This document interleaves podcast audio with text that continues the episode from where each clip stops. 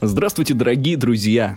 Минула эпоха, прошла декада, напротив меня сидит человек, который так долго и мучительно пытался сюда попасть, Алексей Цветянский. Здравствуй, привет!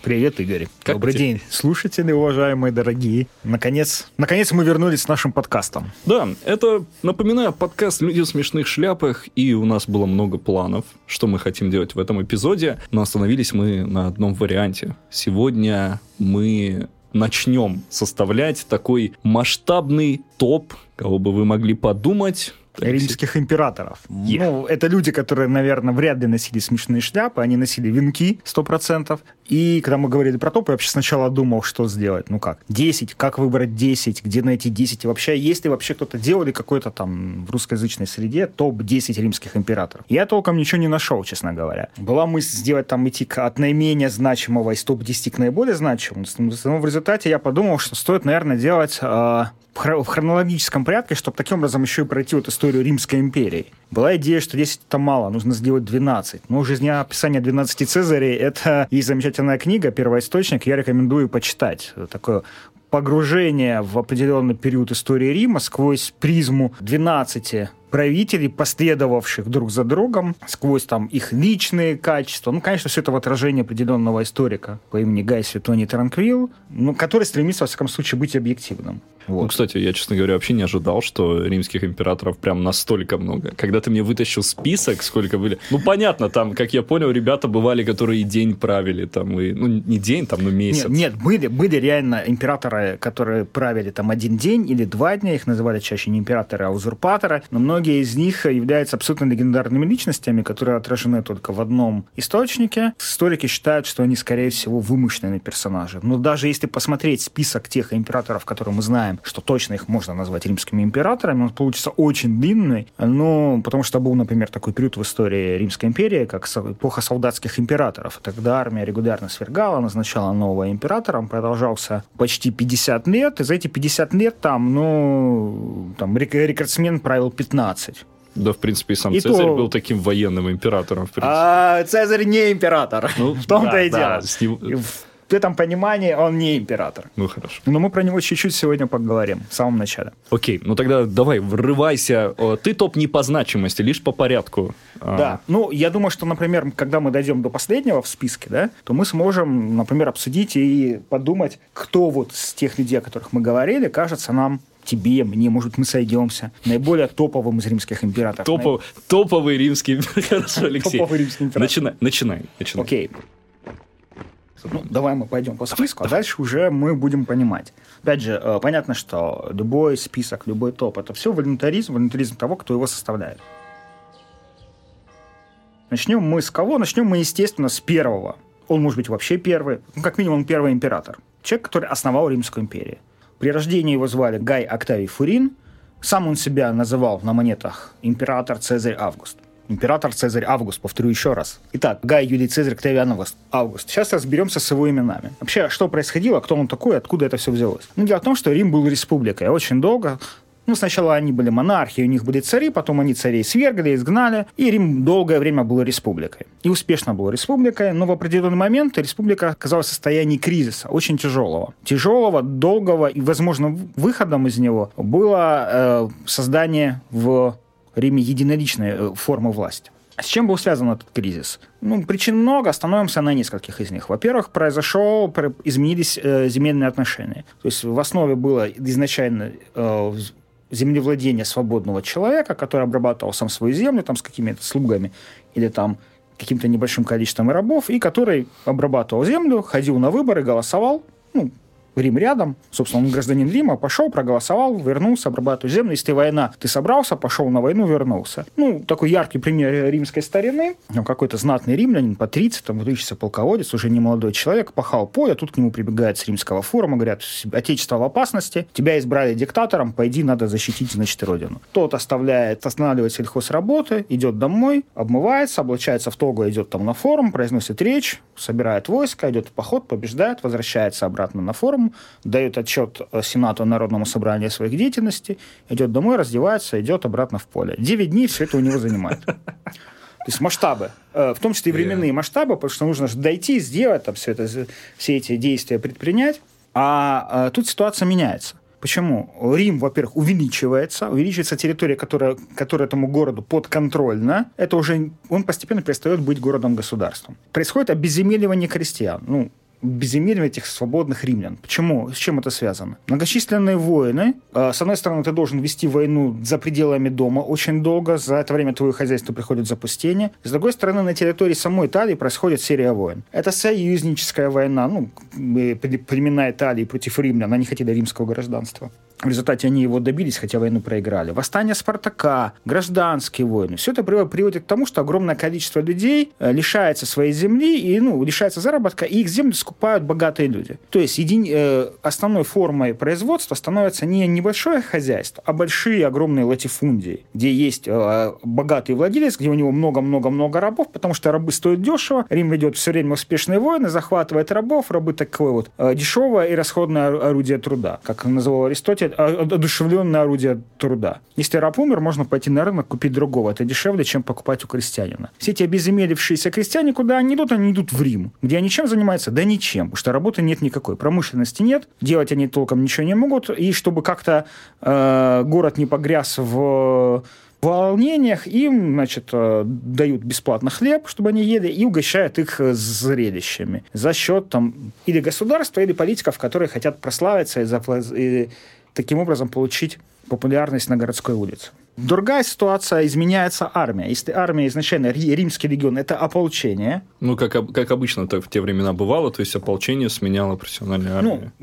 Наоборот, профессиональная армия сменяет ополчение. Римский гражданин. Ты воин, ты мужчина, свободный, землевладелец, воин. Твоя обязанность защищать отечество. Чем больше у тебя имущества, тем более качественный, дорогой и сложный доспех ты должен, вооружение ты должен приобрести, и все равно ты должен идти воевать. Если у тебя вообще ничего нет, тогда ты не идешь на войну, потому что ты битый бедняк. Ты не можешь себя обеспечить вооружением, значит, сиди дома. Или иди какой-то небольшой помощью занимайся, в каких-то вспомогательных войсках служи, или что-то в этом роде. Но когда тебе нужно воевать много-много месяцев или лет вдали от дома, когда ты можешь не вернуться с войны, когда твое хозяйство запустевает, то надо как-то эту проблему решать.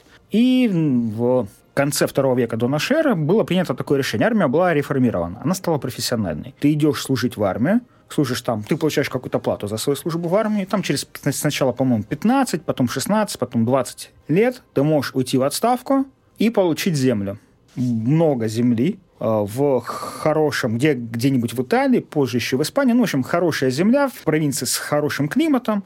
Ты там будешь жить, поживать, добра наживать. И если ты не гражданин Рима, то ты получаешь еще и гражданство. То есть мы сейчас считаем, что если ты родился, например, в Российской Федерации, ты автоматически гражданин Российской Федерации. В Риме эта система не действовала.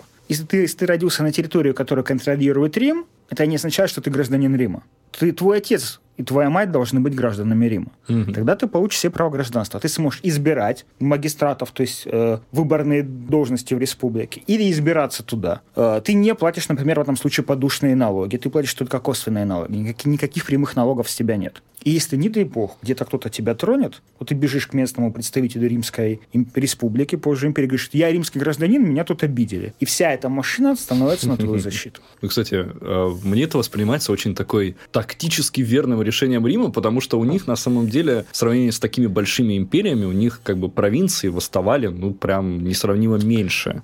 Самое главное, эта система римское гражданство, она была более сложной, потому что гражданство было как личным, так и территориальным. При этом городу мы даем право римского гражданина. Пишет, что на самом заре Рима они боролись с другим городом за власть, и они подумали и предложили этому городу получить коллективное римское гражданство со всеми правами, привилегиями и так далее. И те, естественно, согласились. И было еще множество различных оттенков между римским гражданином и неримским гражданином. Друг римского народа, союзник римского народа, территории римского народа и так далее. В зависимости от того, какое ты место в этом спектре занимаешь, такие у тебя отношения с Римом находятся. Именно эта система позволила Риму во время Второй Пунической войны с Ганнибалом удержать власть над Италией. Но эти времена прошли, и времена Золотого века республики заканчивались, и республика вступила во время тяжелого кризиса, политического кризиса. В том числе потому, что граждан было много, собраться все на выборы они не могли, И вот эта вот прямая форма правления в города-государства, она постепенно прекращалась. Но если именно что-то должно было прийти новое, но что было непонятно. Было несколько подходов к решению этого вопроса. Сначала там была диктатура Суллы, который попытался там предложить свой вариант. Все в старых республиканских традициях. В результате к власти приходит Цезарь. Гай Юлий Цезарь, выдающийся политик, выдающийся государственный деятель, но выдающийся полководец, но, возможно, не такой уж выдающийся государственный деятель. Он сумел забрать власть в свои руки, он сумел победить своих противников, он сумел добиться популярности в Риме, но как обустроить это государство заново, какую форму ему придать и какое содержание это, и какую задачу перед ним поставить, он, видимо, до конца не понимал. Мы знаем, что он собирался, как и все, как и многочисленные другие люди до него и после него, пойти по следам Александра Македонского и пойти завоевывать Восток. Но, видимо, это было, потому что нужно было что-то придумать, нужно было чем-то заниматься. Была единственная традиция, как бы власть получил такой, ну, пора по пути Александра. Например, Марк Лициний Красс, который победил Спартака, да, и который был старшим товарищем Цезаря и его коллегой по триумвирату, он тоже собрался побеждать Александра Македонского, но у него все закончилось плохо. Его победили парфяне и убили его. Ну, Цезарь до этого не дошел, как мы знаем, бойся мартовских ит, и его убили. И вот тут вот как раз и появляется наш первый герой, Октавиан Август. Кто он такой вообще? И я буду стараться минимально говорить о биографии этого человека, больше анализируя и других императоров, больше анализируя его деятельность, потому что биографию можете прочесть сами. А мой анализ вы можете слышать только от меня. Извините уж. Уникальное предложение. Уникальное предложение. Мой некачественный анализ можете услышать только от меня. Хорошо. Представьте себе 18-летнего молодого человека. Ну, и сейчас 18 лет, вы скажете, пацан. А тогда скажете, ну, нет. Ну, наверное, тоже серьезный человек. Нет. Не совсем так. 18-летний римлянин – это, как правило, очень молодой человек еще. Например, там, избраться на должность консула, это высшая исполнительная власть, можно было только с 40 лет. Угу. Стать, там, например, там, еще какую-то должность, по-моему, квестора, только с 30. До этого, ну, типа, ты слишком юн, чтобы заниматься серьезной политикой. А этому 18. И 18 лет он становится наследником Цезаря. Ну, в каком плане наследником? У римлян было все просто. Значит, кто в свидетельстве о рождении написан в качестве папы, тот и папа. То есть Цезарь в своем завещании объявляет своего внучатого племянника, внука своей сестры, Гая Октавия Фурина, своим сыном. То, что он не был его сыном физически, это известно. Нет, он его объявляет своим сыном, таким образом он его забирает в свой род, заявляет, что я его отец, и теперь он становится сыном Цезаря. Сам Октавиан всегда называл себя, очень любил, когда его называли Цезарь, потому что он очень стеснялся своего скромного происхождения. Ну, теперь его звали Гай Юлий Цезарь Октавиан, что он, в переводе на русский означало бы Гай из рода Юлиев-Цезарев, который раньше был из рода Октавиев. Но он очень Октавиана не любил вот это вот имя. Он считал, что я теперь Цезарь, я теперь патрицианского происхождения, а Юлий Цезарь – это не просто Юлий Цезарь, это еще и потомки там героя, троянского героя Энея, который сбежал там из Трои, а Эней был сын богини Афродиты, то есть Венеры, то есть он потомок богов получается. Окей, хорошо. И, значит, 18-летний юноша должен стать наследником Гая Юлия Цезаря. Наследником и материальным, наследником его имени, политическим, фактически наследником. Как вы понимаете, на политическое наследство Цезаря были другие претенденты, например, Марк Антоний, его подчиненный, полководец, там, очень близкий к Цезарю человек. Там еще республиканцы есть, которые убили Цезаря и теперь хотят восстановить республику и дало диктатуру.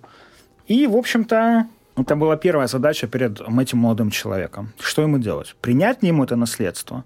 Таким образом, рискнуть жизнью, не только своим будущим политическим, но жизнью вообще. Или отказаться от наследства, жить частным человеком с возможным потом камбэком таким вот в римскую политику. Его отговаривали, его отговаривала мать, его отговаривал отчим. Нет, он сказал, нет, я буду. И с 18 лет до почти 76 прожил он долгую жизнь для тех времен. Несмотря на то, что всю жизнь постоянно и часто тяжело болел, это была жизнь политика, это была политическая деятельность.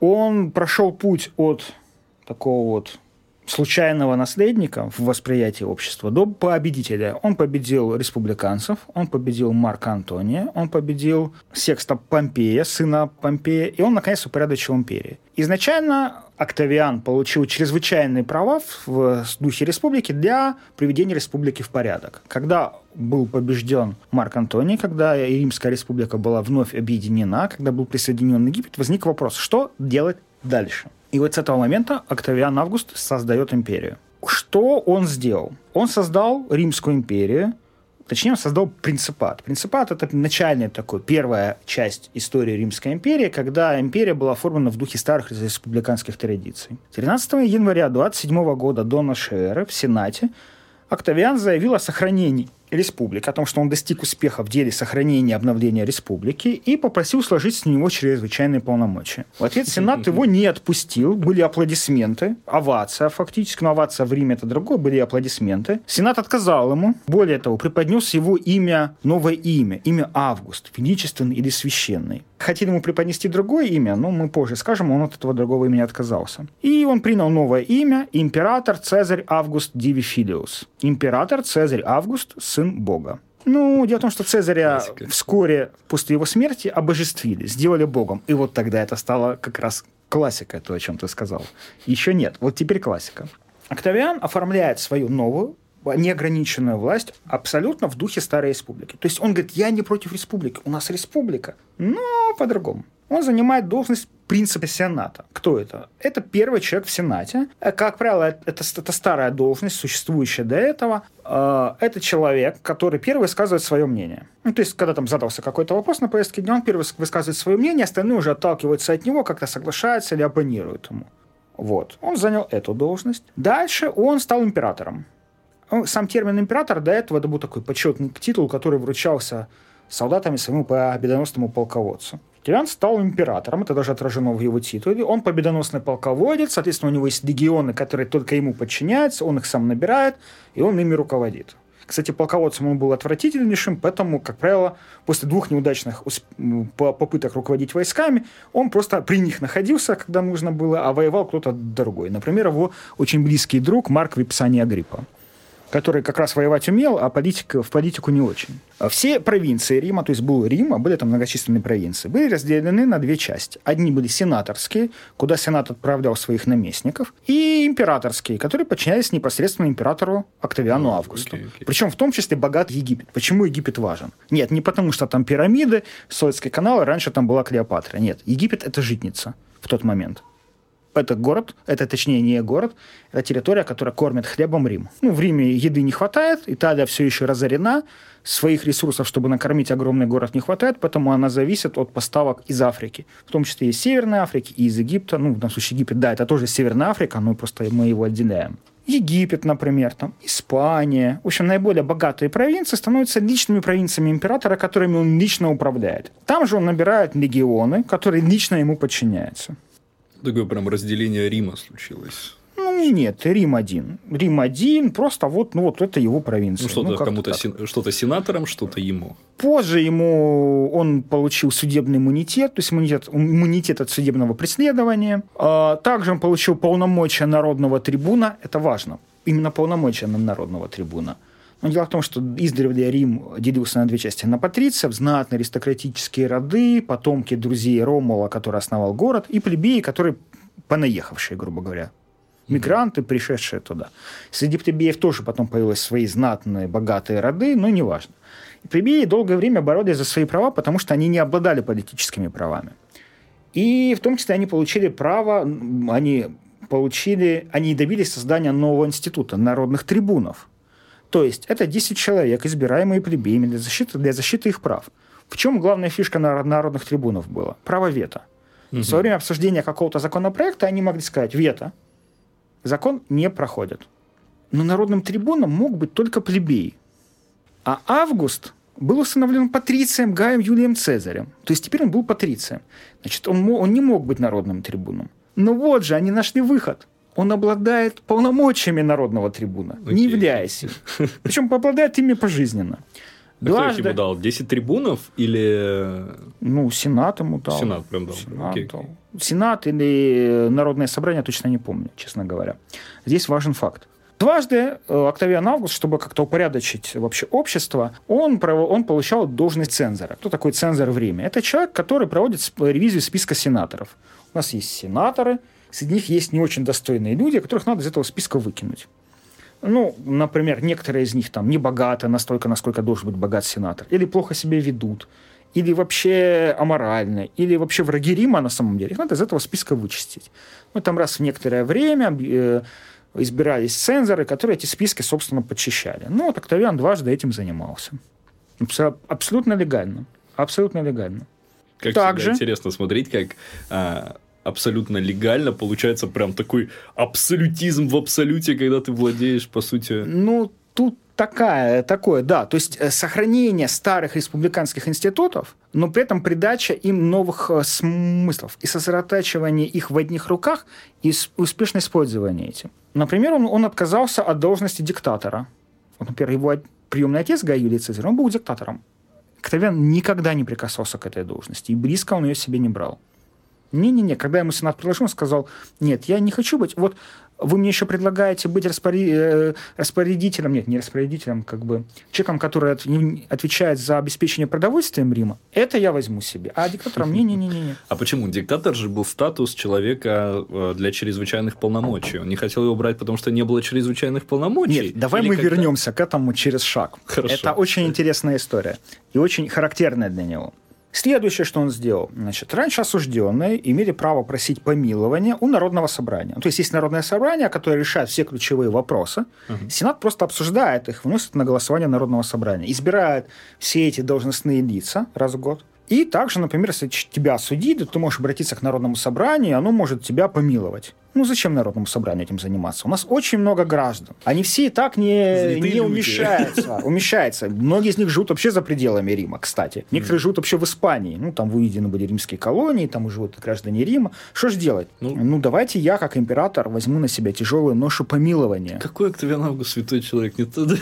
Все на себя. Сенат, он сократил количество, ну, как бы очень много людей, но сделал его законодательным органом. То есть, Сенат может принимать законы. Не просто раньше предлагать, а принимать. При этом он понимал, что управлять этим всем сложно, поэтому он создал при себе некий совет, то есть некое правительство, можно даже так сказать. Надеюсь, никто из специалистов по принципату меня сейчас ничем не бросает. Туда входили высшие избираемые магистраты и 15 сенаторов по жребию. Ну, боги решают, кто по жребию выйдет из 15 сенаторов. При этом он перестал публиковать протоколы заседаний Сената. Ну, зачем? Мы же понимаем, кто все решает. Но надо сказать, что вообще отношения Октавиана, Августа и Сената, они были непростыми. И он как-то умел очень тонко с этим работать. То есть, с одной стороны, он председатель Сената, ну, принцип Сената, первый среди равных. Вот эта вот позиция первого среди равных очень важна. Он всего лишь первый гражданин империи, первый среди равных. Все равны, но он первый среди этих равных. Во время заседания Сената неоднократно его прерывали. Он неоднократно покидал заседание, потому что были перепалки. Ну, какие-то дискуссии, он не мог в этой дискуссии победить. Вот. Но, тем не менее, он как-то с ним работал. Но это скорее, я думаю, к некому личному его качеству. Тоже вот к этому нужно дойти сейчас. Хорошо.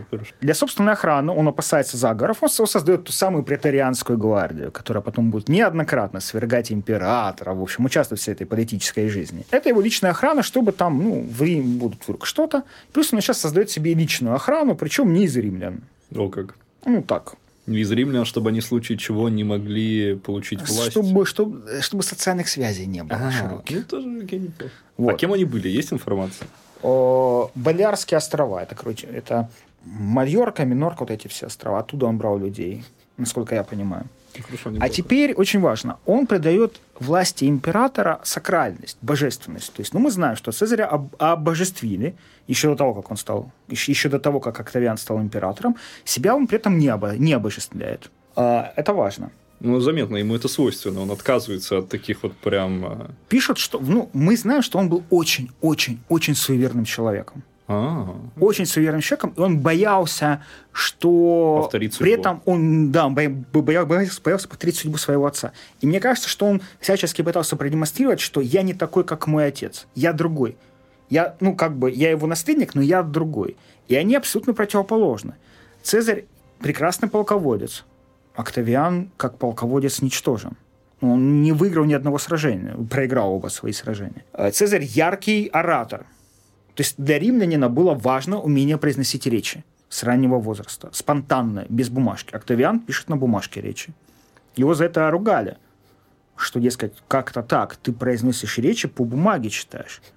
Я думаю, что это неумение, что эти слабые ораторские способности, на самом деле слабые, они и были последствиями того, что он не мог в Сенате вести эту полемику. Цезарь вырос из этой политики. Он умел нравиться улице, он был очень популярен в Риме, он умел бороться в Сенате словом. Октавиан этого не умел. Он вырос в другую эпоху. Эпоху, где было больше этих интриг каких-то. Ну, Цезарь, понятно, тоже с этими интригами сталкивался. Мне кажется, что Октавиан и лично был другим человеком. И он по-другому смотрел на все это, и другому учился. Ну, да. При этом есть историки, которые упрекают Цезаря в том, что он был слабый государственный деятель. То есть он умел играть в ту игру, которую он умел играть, в игру республиканского Рима. А когда он получил власть и диктатуру, которую избегал всячески Октавиан Август, он не знал, что с этим делать. И он сумел только облечь свою власть в старые республиканские формы, но при этом не изменив ничего принципиально. А Октавиан, сохраняя все старые институты, ординарные, то есть обычные, никаких чрезвычайных он не вводит, заметим. Угу. Он меняет вообще суть их. Правила игры. Поднимается выше, да. Никому не позволяя понять, что он поднялся выше. Ну, все, кто понимают, но при этом все, что было старое, сохранилось. Дело в том, что институт диктатуры, он всегда был временный, на полгода. Ну, да. Когда Цезарь его получает на более длинный срок, это борьба с традициями. Это наступление на эту традицию. Октавиан говорит, не-не-не-не. Все как было, так и остается, просто, теперь, Я вообще хотел уйти, но вы меня сами не отпустили. Статуса диктатора он никогда не получал. Как только он стал императором, нет, он не получал. Он обожествляет отца Цезаря и говорит, я сын Бога. Сам я не Бог, и что это? Я живой, я сын Бога. Кстати, после смерти его тут же обожествили. Но при этом он везде строит храмы гению императора. То есть у императора есть гений, такой дух-покровитель, и его гений строит храмы.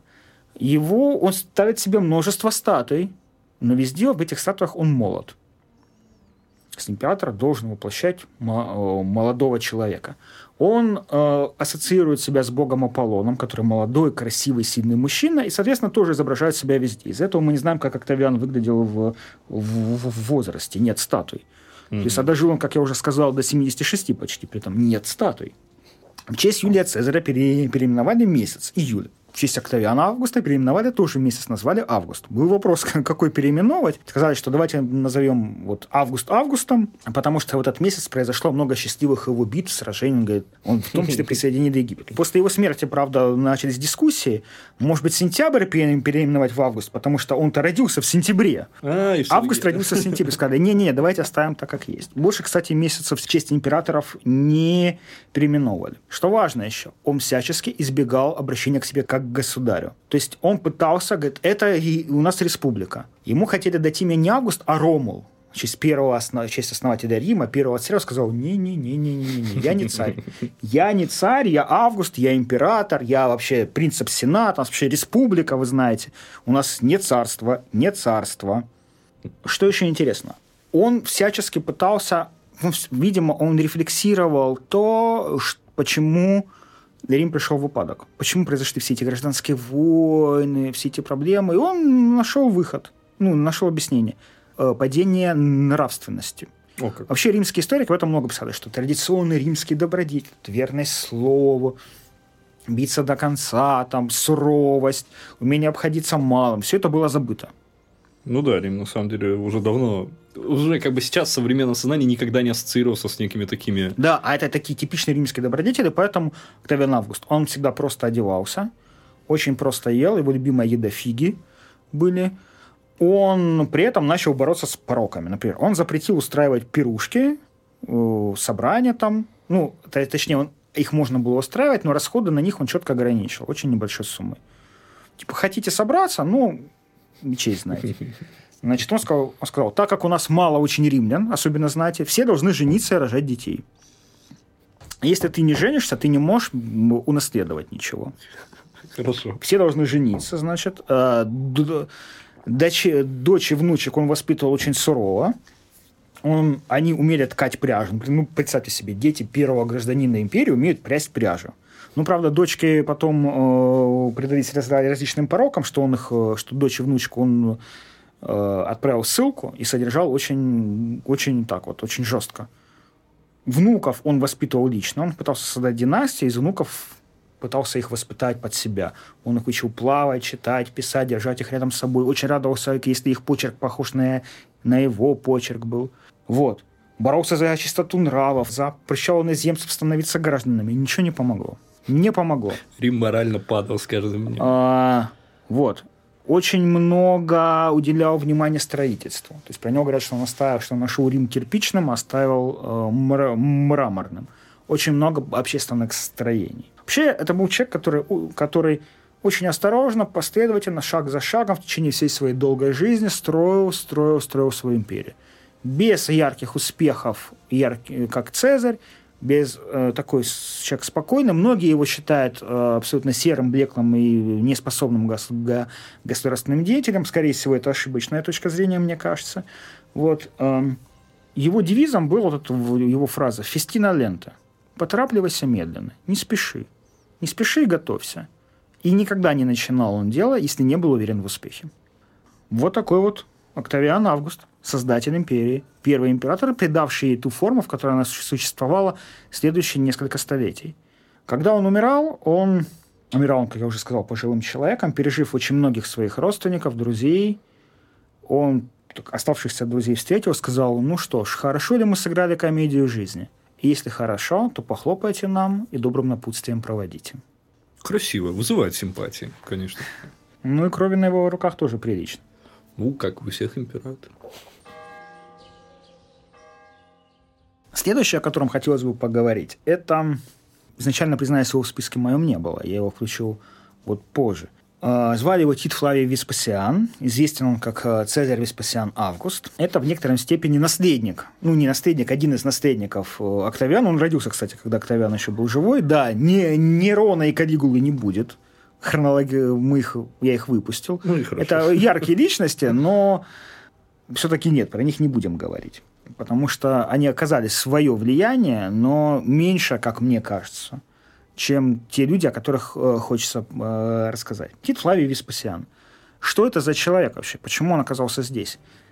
Если Август является по праву наследия, по праву усыновления сыном крутейшего патриция, то Веспасиан вообще он очень низкого происхождения. Ну как, не такого низкого, как некоторые последующие императоры, но для его времени он считался худородным. Его дед, как писали, был сборщиком налогов, отец сделал военную карьеру.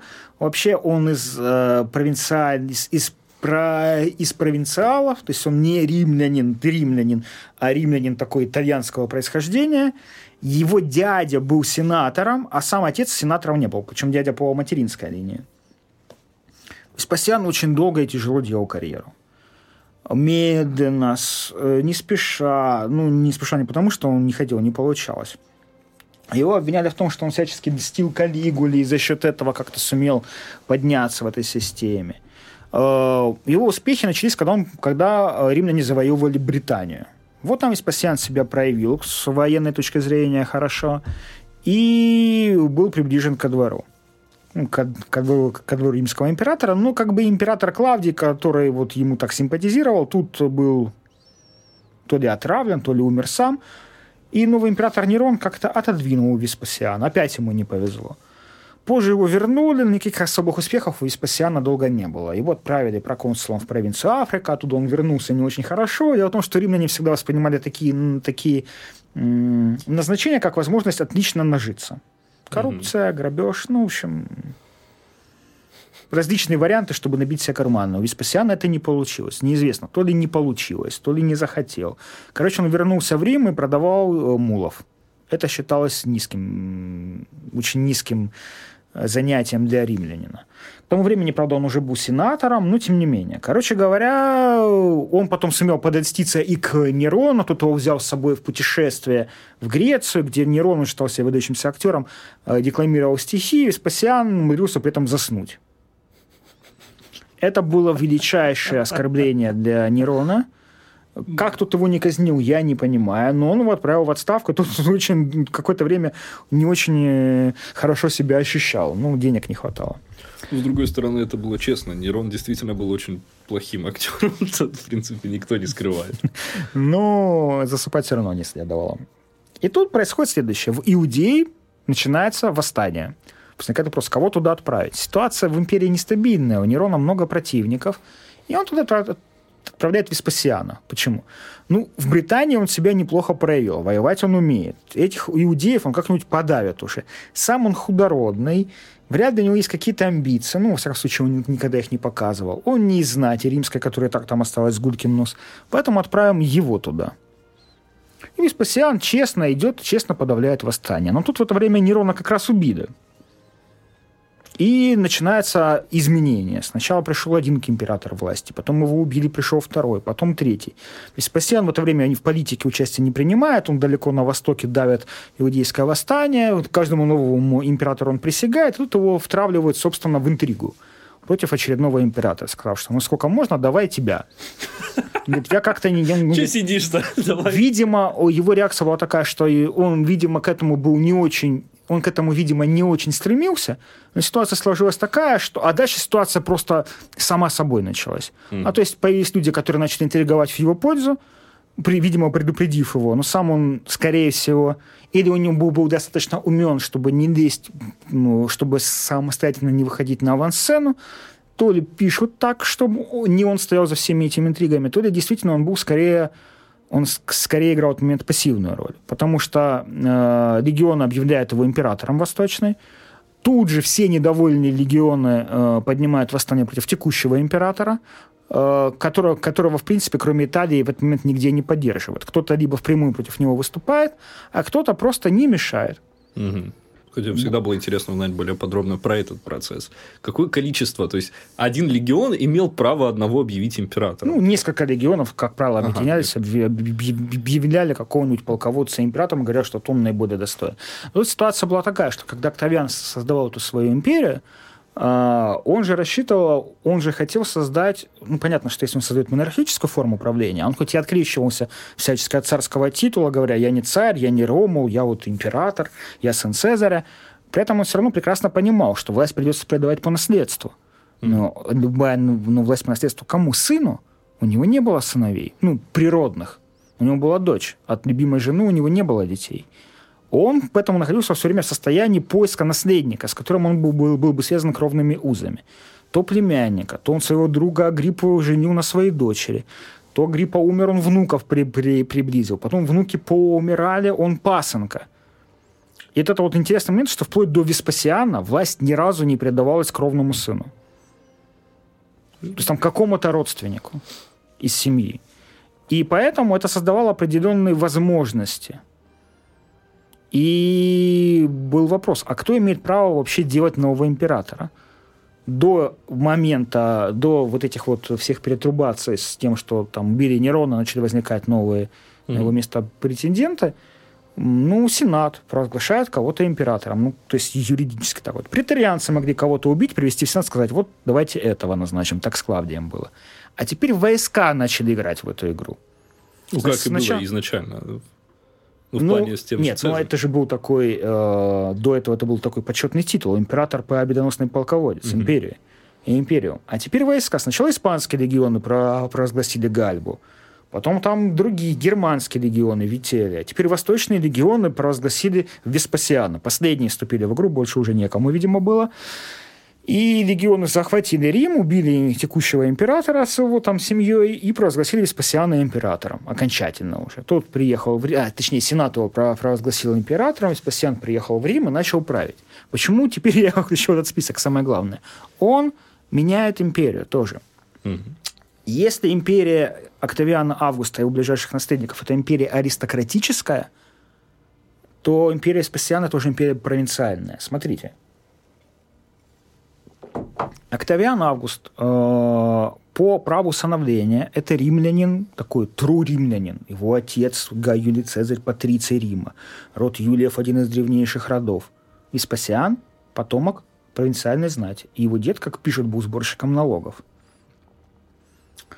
На кого опирается Веспасиан? Он опирается точно так же на провинциалов. Ну, тут такой важный момент. Дело в том, что вся вот эта римская аристократия, ее назвали ноабилитет, она не очень хорошо пережила последние 100 с лишним лет. Ну, смотрите, сначала борьба Мария и Сулы за власть в Риме. Это еще в республике, это еще начало первого века, которая сопровождается террором, проскрипциями. Проскрипция – это когда публикуется некий список людей, которые объявляются врагами Отечества, убить которых может любой, и все их имущество принадлежит конфискации. Террор Мария Суллы с проскрипциями. Потом и все эти союзнические войны, восстание Спартака, борьба Цезаря и Помпея с проскрипциями и с убийствами. Потом Вторая гражданская война, борьба с республиканцами, Вторая гражданская война Октавиана и Антония, заговоры против Октавиана, потом все эти Калигулы и Нероны. Короче говоря, количество римской знати сильно уменьшилось. Например, дай бог памяти, по-моему, при Калигуле писали, что когда скончался какой-то знатный римлянин, все были очень удивлены, потому что скончался он своей смертью. Они ему помогли. Он был знатный и богатый еще. Дело в том, что Калигула заставлял богатых людей писать завещания в его пользу, а потом убивал их. Сохрани, Господь, историю Римской империи. Она просто всегда чудесна. Но вернемся к Веспасиану, который умудрился пережить Калигулу, и Нерона. И вот дожил до того, как он сам стал императором. При этом он называет себя император Цезарь Веспасиан Август.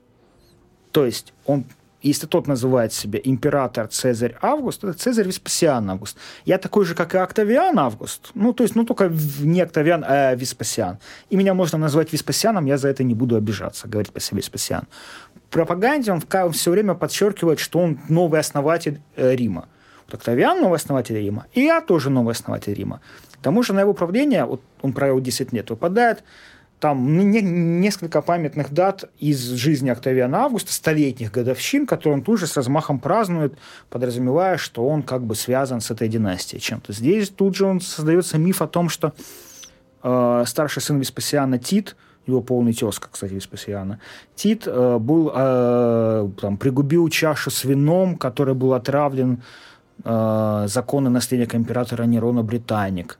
И поэтому Тит тоже болел. Вообще он был другом этого Британика. А сам Веспасиан пострадал, когда Нерон пришел к власти, потому что он был друг, потому что Клавдий к нему благоволил. Ну, короче говоря, такой вот миф про него делается. И постепенно права Сената урезаются. И если Октавиан мог в Сенате спорить, точнее, с ним мог Сенат спорить, то здесь нет. Зачем спорить? Сенат уже как... Все решает Веспасиан Август. Сенат мы, наверное... изменим количество, ведем туда, он довел туда до четверти представителей провинциальной знати, гальской, то есть это территория современной Франции, испанской и провинциальной. Для чего это делалось? Это его новая опора, плюс эти территории стремительно романизировались, то есть подвергались римскому культурному влиянию. И сначала местная знать перенимала римские имена, римский образ жизни, римскую культуру, а потом и все остальные люди тоже. И он старался сделать более широкую опору для императорской власти не только в Риме, как в самом, и в Италии, но и за пределами полуострова. При этом, опять же, он продолжал строительную политику. Август перестроил Рим. Мы тоже будем перестраивать Рим, благо пожар, который был при Нероне, Рим очень сильно много места свободного сделал этот пожар. Есть где строить. Гражданские войны, это все события этого года 4 императоров, когда трижды войска входили в Рим со всеми последствиями. Есть где строить. Будем строить общественные здания, построим самый большой амфитеатр в истории, Колизей. При этом он же, как и Октавиан, пытается создать династию. Ну, здесь проще, у него есть 2 сына, как бы есть с кем делить власть. Не нужно думать, где взять детей. При этом Веспасиан ведет очень жесткую финансовую политику. Ну, денег нет, денег не хватает. И он, например, дошел до того, что он обложил налогами даже общественные туалеты. Когда сын Тит ему сказал: папа, я, конечно, префект претория, то есть глава преторианцев, я, кстати, тут всеми дворцовыми делами занимаюсь, я, конечно, хожу в Сенат за тебя отчитываться, но объясни мне, зачем ты налогами облагаешь общественные туалеты? Отец схватил монету, поднес его к носу и сказал: не пахнет. Сказал нет. Ковида тогда не было. Да. Так вот, не пахнет? Нет. А ведь это деньги, которые я заработал с мочи, с туалетов. С тех пор появилась фраза «деньги не пахнут». Немножко, наверное, я сумбурно рассказал про Веспасиана. Почему все-таки он в этом списке? Он обновил империю. Он не то что обновил. Грубо говоря, он, если представить империю как некое здание, которое из старой республики построил Октавиан, то Веспасиан там, если не настроил этаж, то, по крайней мере, очень сильно перекрасил его. Он сделал императорскую власть более централизованной, более абсолютной и... менее зависящий от Сената. И пристроил такую кухоньку в виде аристократов из других государств. Это все те же, это все Рим. Из других территорий, из других провинций. И, наверное, вот я говорил про последние слова Октавиана. Веспасиан тоже. У него тоже знаменитые последние слова, очень достойные для римлянина. И вообще, мне кажется, для человека. Он умер в возрасте там, почти 70 лет, чувствовал себя плохо и говорил... Увы, друзья мои, кажется, я становлюсь богом.